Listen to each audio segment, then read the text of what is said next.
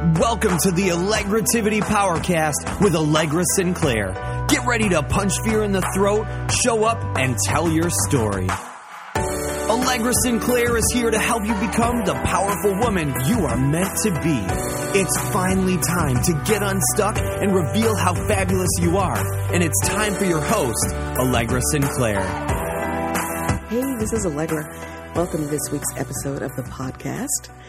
This is going to be un, not an unusual podcast based on the topic, but unusual in that we're usually talking with women who are all about online business. And today we're going to get to get some great expertise and information from someone whose expertise lives in the real world.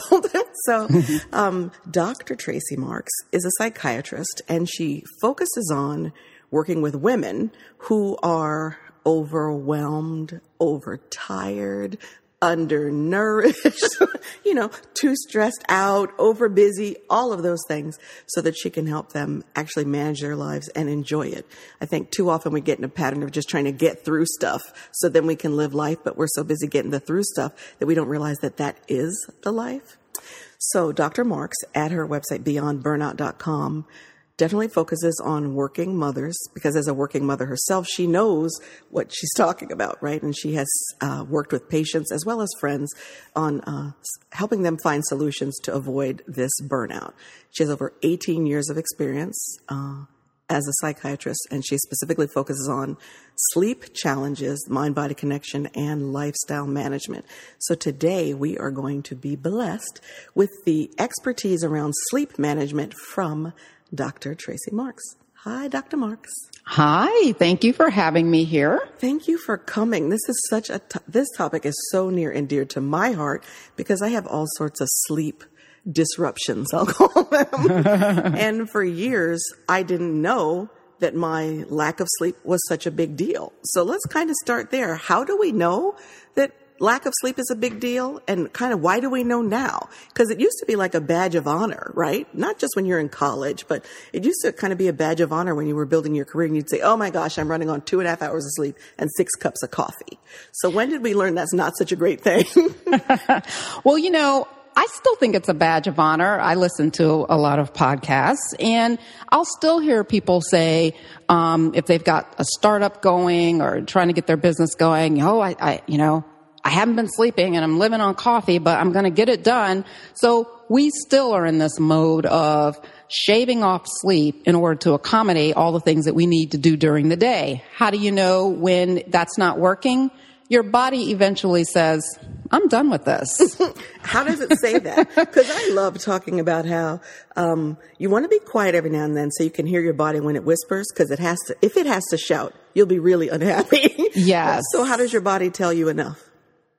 Well, it starts out in more subtle messages like um, feeling irritable, uh, things getting to where they're just everything just seems hard. You might feel tired all the time. You might even lose enthusiasm for the things that you're doing. You're ready to quit because it just seems like what's the point? And that's when people start getting close to burnout when they have the combination of physical fatigue as well as mental fatigue or um, lack of passion for what they're doing because they're just not seeing positive outcome from all their efforts and they're running their body too hard. Now, what's fascinating is it sounds like some of the um, messages that your body is sending you sound like depression to me. So I understand uh, we're talking about burnout and stress, etc. But some of those things like um, it just seems like everything's too hard and kind of that overwhelm. Do people sometimes present with depression when really they might be sleep deprived? Oh, absolutely. Because chronic sleep deprivation can cause depression. I mean, chronic sleep deprivation can cause a lot of problems, both mental and physical. But um, in fact, some more subtle things are having trouble losing weight. You can gain weight from not getting enough sleep. Okay, we just need to say that again. Not getting sleep makes me fat? Absolutely. How? Yes. I mean, I love that because then you're thinking, because now I'm thinking to myself, wait a minute, all I have to do is get more sleep. Is just go to sleep, basically. So what happens is in the body is that when you don't get enough sleep, you get elevations in the stress hormone cortisol. Cortisol, too high levels of cortisol does a lot of things, but one of which is it messes around with your sugar metabolism in your body because that's one of the things that cortisol does is it kind of mobilizes sugar in your bodies and etc but so when it's out of whack like that or too high you can get abnormal um, metabolism of sugar or it, your body kind of slows down in how it um, metabolizes the things that you eat Wow. So lack of sleep. I'm just see. I'm not um, a psychiatrist, so I'm just breaking it down in like my language. So lack of sleep slows my metabolism down, which makes me fatter, or could make me make it more difficult for me to lose weight. Yes. So people can also have an increased appetite, which contributes to that. But a, subtle way you can see it, other than just, oh, now I'm five pounds heavier, is you are trying to lose weight. You have not, um, you're doing all this exercise and you still, the, the scale just either keeps going up or is not going down at all. That's another way people can see that they're, um, the weight gain aspect of it.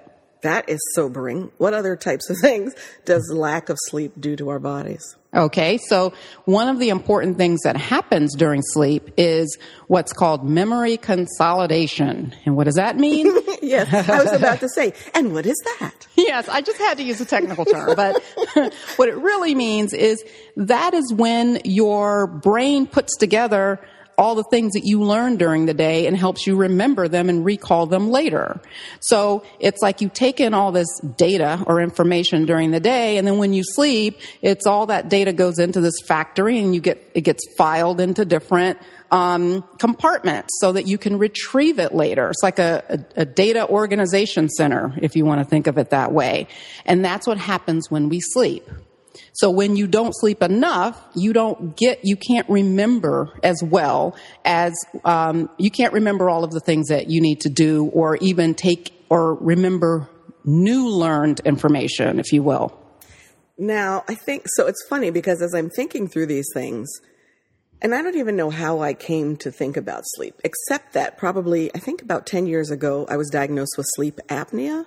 Mm-hmm. And I only knew what that was because I had observed my brother have it. He wasn't actually being treated for it at that time, but I learned about this. And for anybody who's listening who doesn't know, you stop breathing. I don't know mm-hmm. any way to say that, right? So you stop breathing in your sleep, but it's often characterized by like really loud snoring because as you start breathing again, there's this like really loud snoring uh, noise as a for some people, I guess, right? I can only speak to the experiences that I have witnessed. But that was the first time I started thinking about sleep. And I remember that um, my father was staying with me. I had lived alone for years, and my father was staying with me and told me, I don't know, after he'd been there a couple nights, honey, you snore. And I was like, get out of here. You mean I purr gently? He's like, no, I mean like, like a buzzsaw, like a bear. You like snore like a bear. And I was like, that is just not elegant. so I talked to my doctor and I went off to the sleep study. But the thing that I remember is, I wasn't freaked out about CPAP machines or masks or any of that, you know, that I know troubles some people. The thing that struck me was the next morning after I came out of sleep study, I was like, has the sky always been blue? the, I felt like my hair was alive. I was wow. so awake, blew my mind. Blew my mind because I don't know how long I had it, but I was so asleep or so sleepy and lacking in this, what did you call it? Memory consolidation for so long. Mm-hmm. I thought it was other stuff. So I thought, oh, well, I'm just one of those people. I called, I coined this term. I called it SAD, situational ADD, because there were times when I was on fire and other times when I couldn't remember stuff, right? Because it seemed like I was thinking too many things at one time.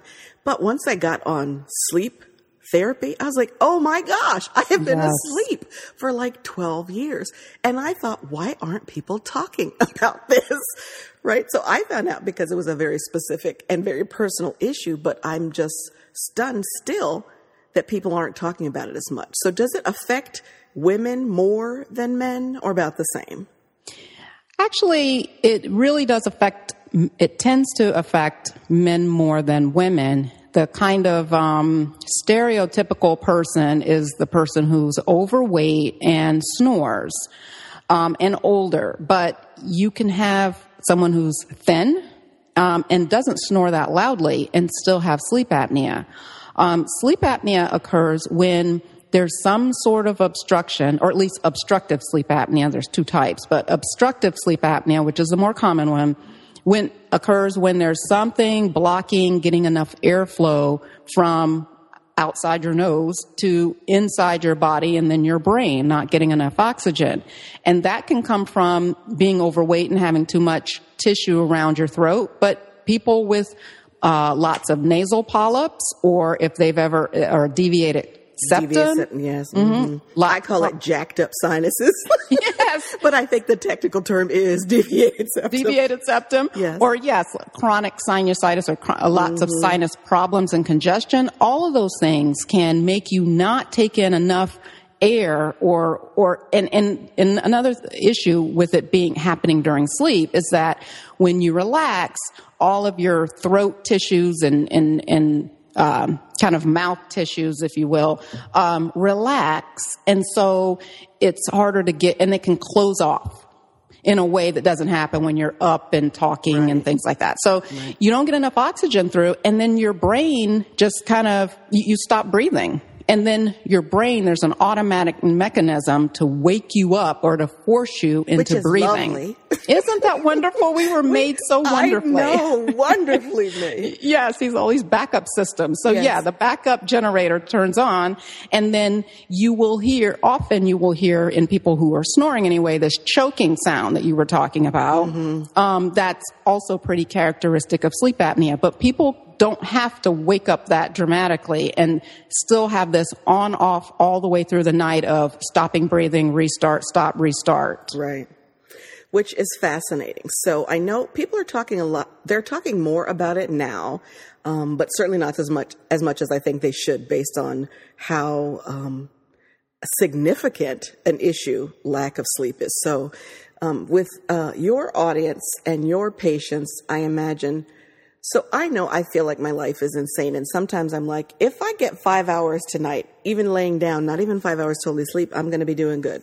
I don't do that as much now as I used to because I no longer think it's a badge of honor to say I'm running on four hours. Because now I realize if I'm running on four hours sleep, I'm not being as full Allegra as I could because I'm working with like half of all the good stuff, right? That's I'm right. physically tired. I, um, I didn't know about memory consolidation, but my brain doesn't work as well, right? I have the brain fog.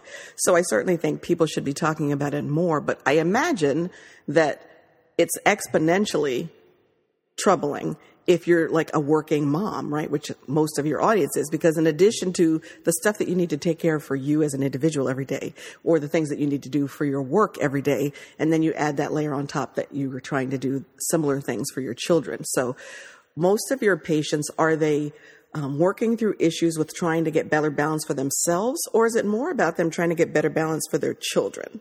Because I think children are also over busy now. Um, so which do you Yeah. see more of? Yeah. Um, well, I end up spending most of the time talking about them because because they are often so focused on the children and family that they neglect themselves. When they're in my presence, it's like finally somebody's listening to me and I get a chance to talk. So we don't often spend a lot of time talking about the kids, but I tell you, I recently did a career day at my son's school and I was telling them about what I did, psychiatrist and all this. And I just happened to ask, um, anybody have trouble sleeping? And I was surprised, this is a third grade class, that like almost all of the kids raised their hands. Wait, third grade. What is that? Nine?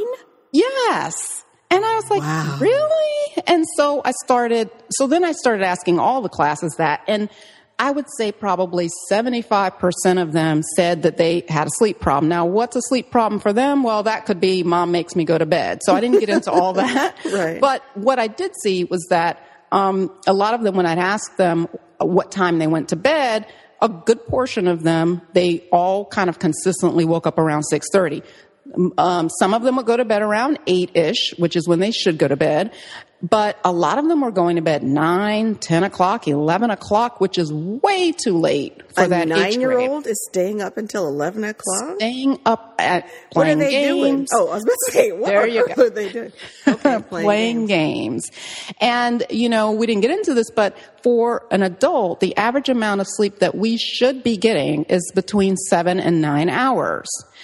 And for kids that age, it's more like 10 to 12 hours.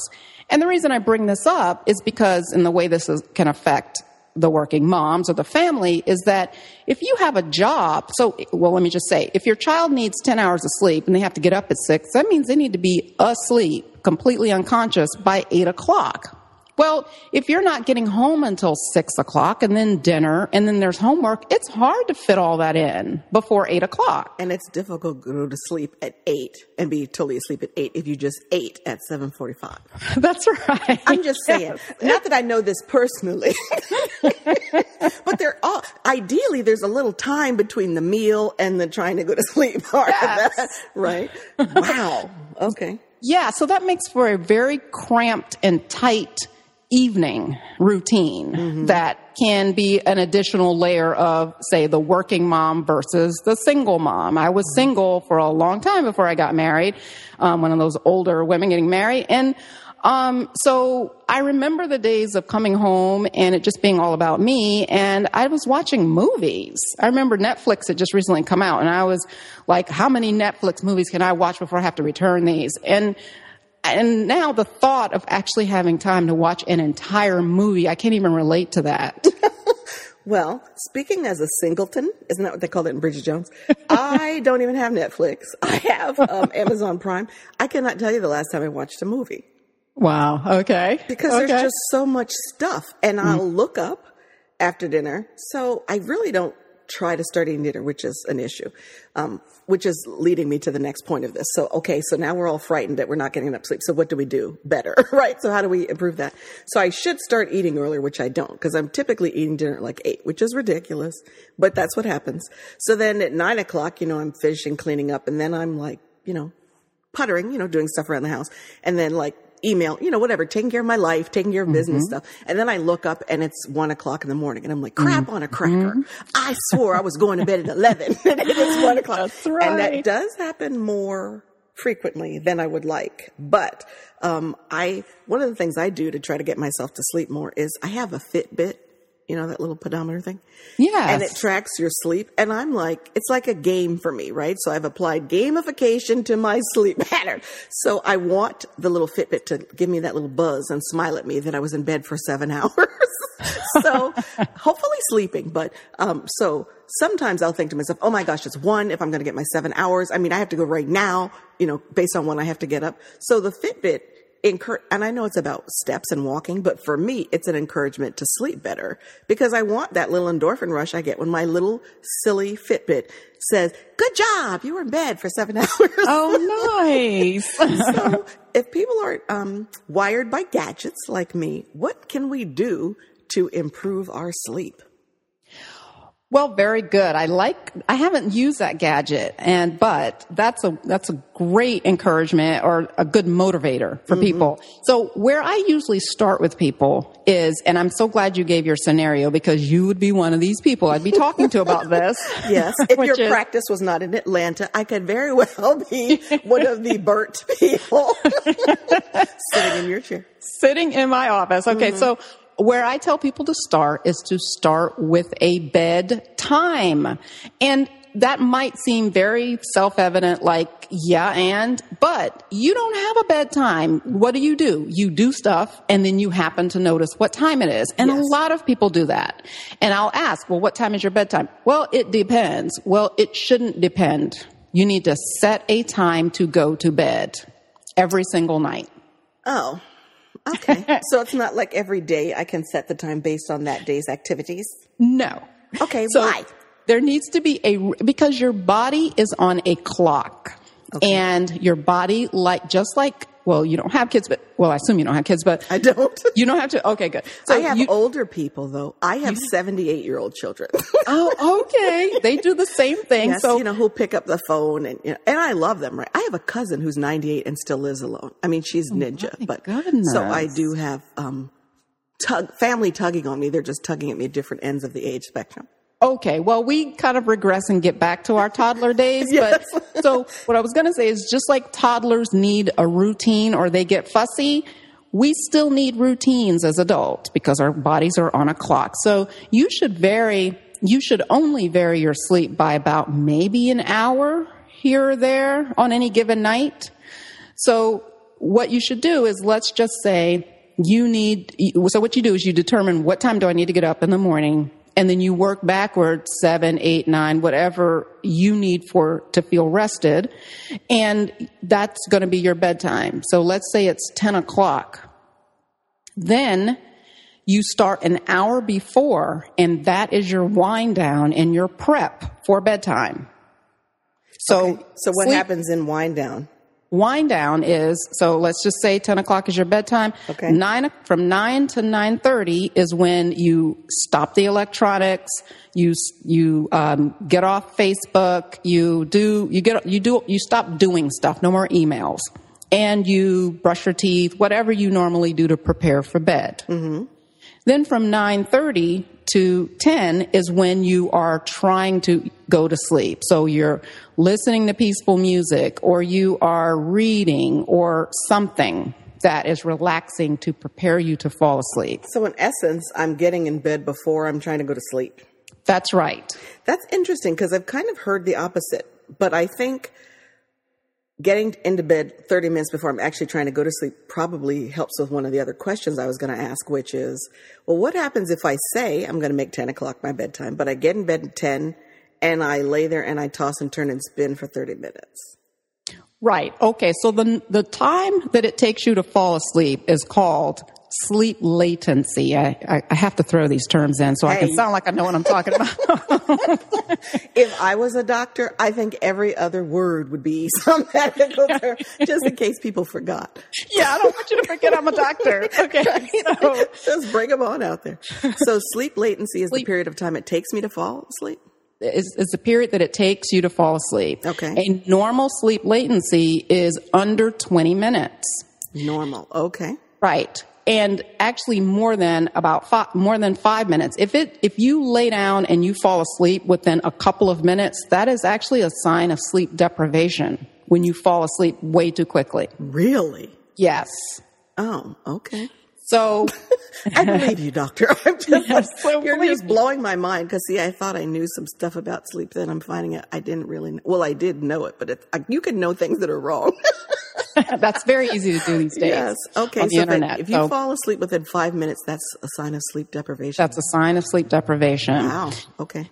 So, um, so anyway, so yeah, if you are, so what you've probably heard about the whole being in bed and lying there and all that kind of stuff is that if you cannot fall asleep within 20 minutes, or let's even just say maximum 30 minutes, then you should get out of bed and not sit in bed fretting about the fact that you can't fall asleep. That is true. I have heard that. You've heard that. Okay. Mm-hmm. So what I'm talking about, this like prep for bed or this 30 minutes before bed, it, you don't have to be in the bed. You could be in a chair next to your bed reading or something and just kind of stumble into the bed uh, when you start feeling sleepy. But the, the point is, is that you, that 30 minutes is your relaxation to fall asleep. That should be part of your sleep latency as opposed to, I want to be asleep by 11, so I'm getting in the bed and turning off the light at 11. Well, you, you, you need to build in some time to fall asleep. That's fascinating. So, um, it's not all about me, but I'm obviously applying what you're saying to like my own life and processing it as we're talking. And I have heard before, if you can't sleep, get up and do something else. So I have always done that. Well, not always, but I'd say over the, like the last, um, I don't know, seven years, if I couldn't fall asleep, then I got up and did something else. I've also tried the, um, I have a pad of paper by the bed and whatever I'm thinking about, like that my brain won't shut off, I write that down. That works well. Or Yes. nowadays, right, it's um, some sort of smartphone. So I'll pick up my phone and leave myself a voice message or like a little audio note. So then I'll think, oh, well, because, you know, right before I go to sleep is when I think I'm my most brilliant. but then I'm afraid that when I wake up, I won't remember that brilliance. So I'll have my um, iPhone right there and I'll just make an audio note so that whatever I thought was brilliant doesn't leave me. Oddly enough, most of the time when I listen to it in the morning, it's not nearly as brilliant. it's As not you thought it nearly, was. It is not nearly as earth shaking in the light of day. Um, but I have tried that as well. But I think overall what I'm hearing is you have to prepare to sleep successfully. Yes. So um, bedtime should be something you prepare for, not something that just happens upon you because you look at the clock or you're starting to get tired. And um, so the one other thing I wanted to throw in before I forgot is um, in the prep for bed, that 30 minutes before, if you're someone who likes to, say, read on an iPad or read on a device, I would recommend using blue light blocking glasses because these devices, Blue light blocking glasses? blue light blocking glasses. Never heard of those. Okay. Okay, so good. You're learning something else from me. so these devices emit a light, uh, light that has a little bit of a blue color. It's not entirely blue, which is similar to the wavelength and frequency of sunlight. Sunlight is a very powerful trigger or stimulant for set, setting and resetting your body clock. So there's been more studies showing that um, evening exposure to too much light actually reduces your sleep and actually contributes to depression. That's a whole nother that's a whole nother topic. Yeah, we'll have to talk about that one another time. Yeah, So that- you said table that. devices. So like my iPhone, what about like my laptop? I try not to do this because I know it's poor sleep hygiene, but I do often have my laptop on a lap desk in my bed. Does Yeah, the laptop also emit blue light? Yes. Oh, okay, everything. Okay. Yeah. So these Because devices I was feeling all virtuous for not having the iPad, No, no, no, no, no, but no. now you're telling me the laptop does it also. the laptop too. So Okay. the blue light blocking glasses, it sounds very complicated or, or technical, but really they're just sunglasses with an orange filter. Where do you get blue? It sounds a little Iron Man. Where do you get I blue light? right? Or is it like the blue blocker glasses you see on like late TV, late night TV? Probably so, yeah. They're called a lot of different things, but yeah, they're essentially blocking blue light and they use an orange lens to do that. You can get them on Amazon. Okay. I got a new pair because my son broke my pair recently for like $20. Okay. Um, so, and maybe even cheaper than that, 10 bucks. But yeah, so I'd recommend those. I use them religiously every night and I will fall asleep in front of, them on my, looking at my iPad. Whereas I have for, not used them before and been like, why can't I fall asleep? And then remembered I forgot to put on my sunglasses. That is fascinating. I didn't know that at all. Blue light acts like the sun, which wakes you up, obviously. Which wakes you up. That's mm-hmm. right. Hmm. Mm-hmm. Wow. Okay. So prepare to sleep successfully. Make sure that I um, either turn off the electronic devices 30 minutes before or try to block some of that light, which prevents sleep. Are there other things that we need to do? What about the whole drink a whole glass of water before you go to sleep? Please don't do that. Okay. Why not? I thought that Because was, I saw that on USA Today. It was supposed to be good for your heart. Okay, so if you are, yeah, water is great for your heart, but don't do it right before bed. Okay. Why? Because your bladder will fill up and then it will wake you up before you're ready to wake up. Oh. Mm-hmm. So, what I usually recommend people is no fluid at all an hour before bed and go to the bathroom right before you go to bed so that you can get you can sleep the maximum amount of time that your kidneys will allow for you um, and not have to wake up two or three hours before you should be getting up so you can go and use the bathroom Wow. Okay. And what about what we eat?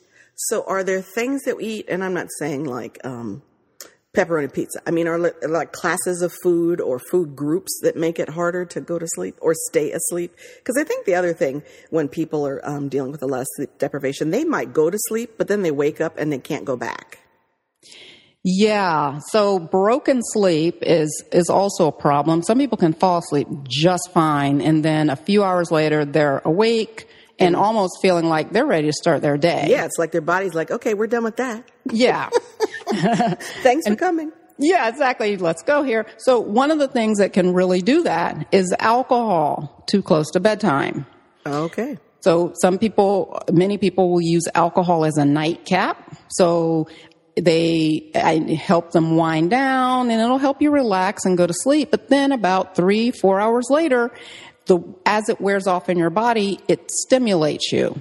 It's a it's a um, central nervous system stimulant when it starts to wear off. It's a depressant as it's you know in your system, so you can get awakened.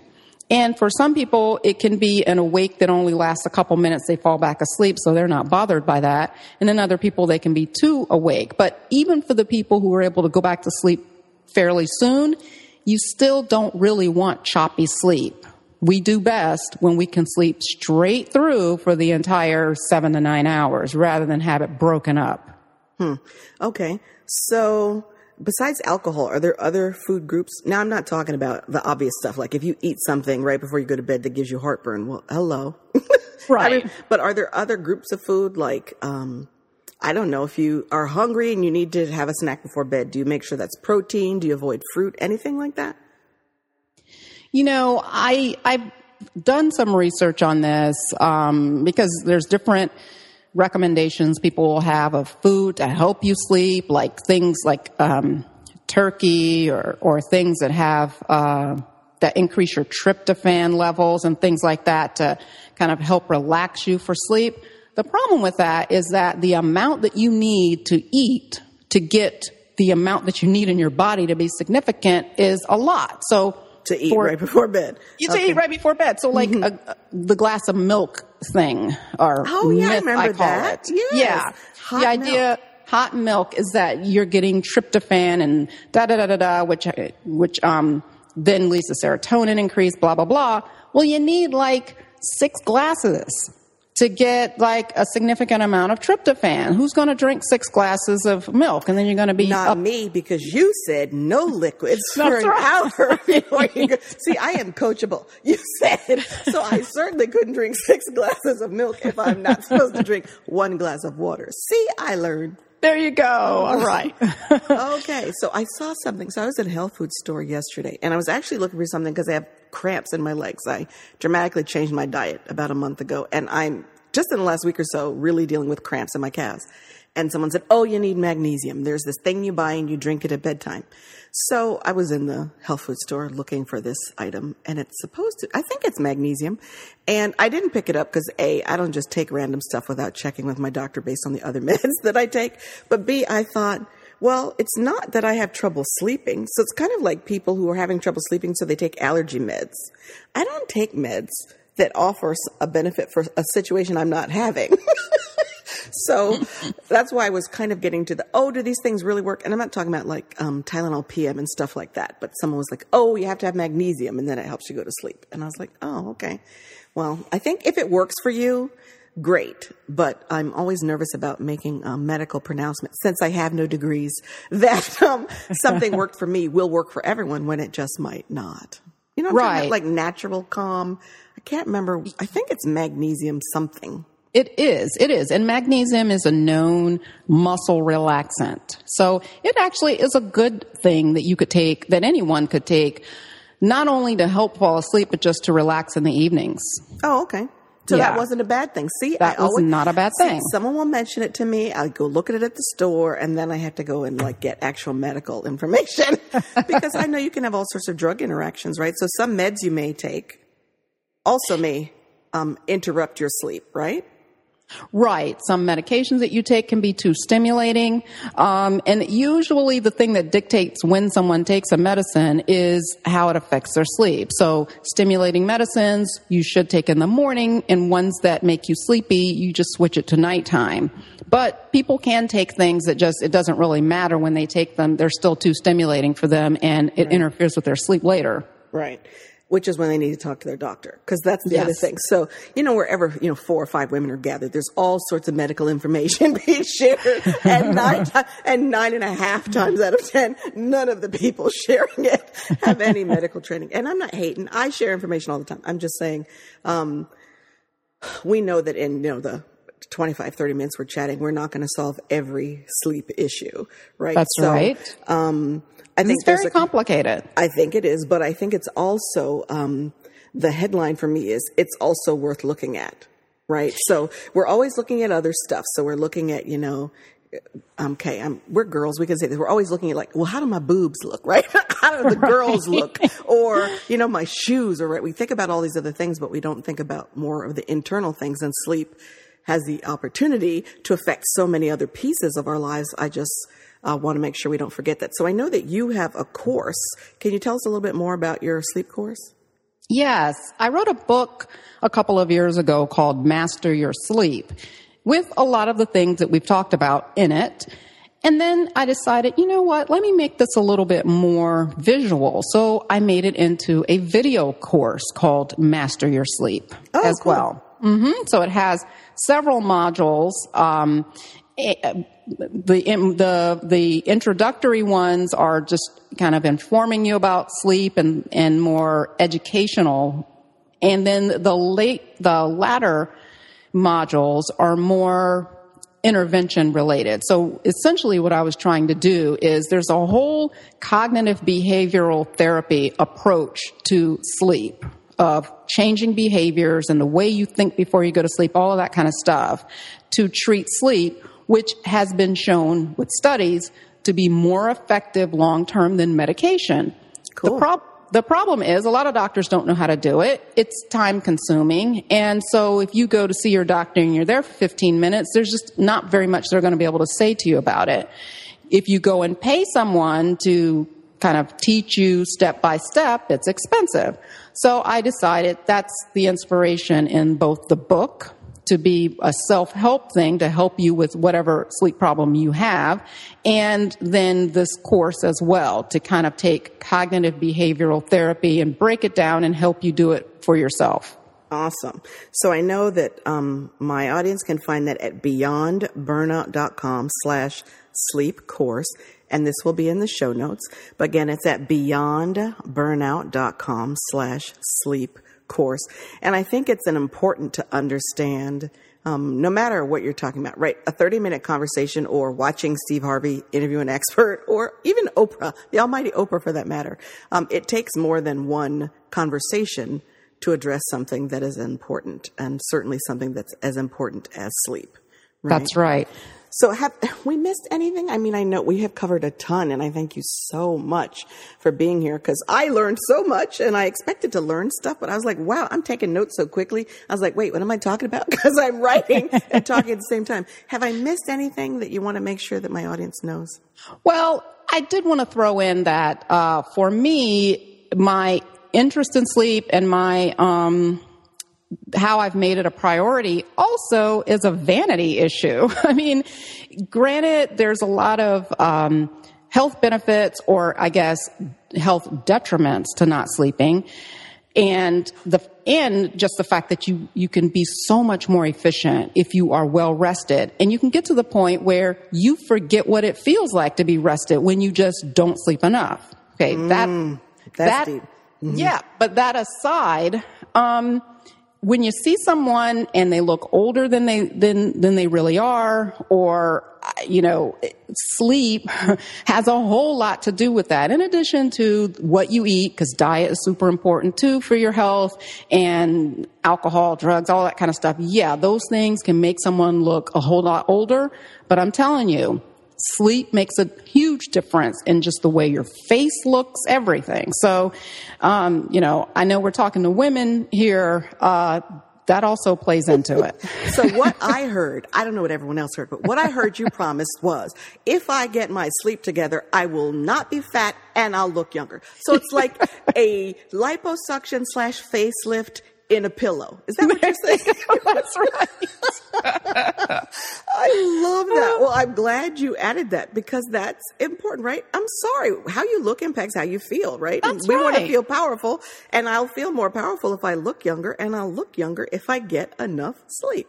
That's right. Look I younger, be thinner. Girl, it's a life change in a pillow. I love it. Well, thank you again so much for spending time with us. And I would love to have you come back again. And uh, we only touched on one of your areas of expertise, and there were a couple others that I was like, ah, man, we need to touch on that too.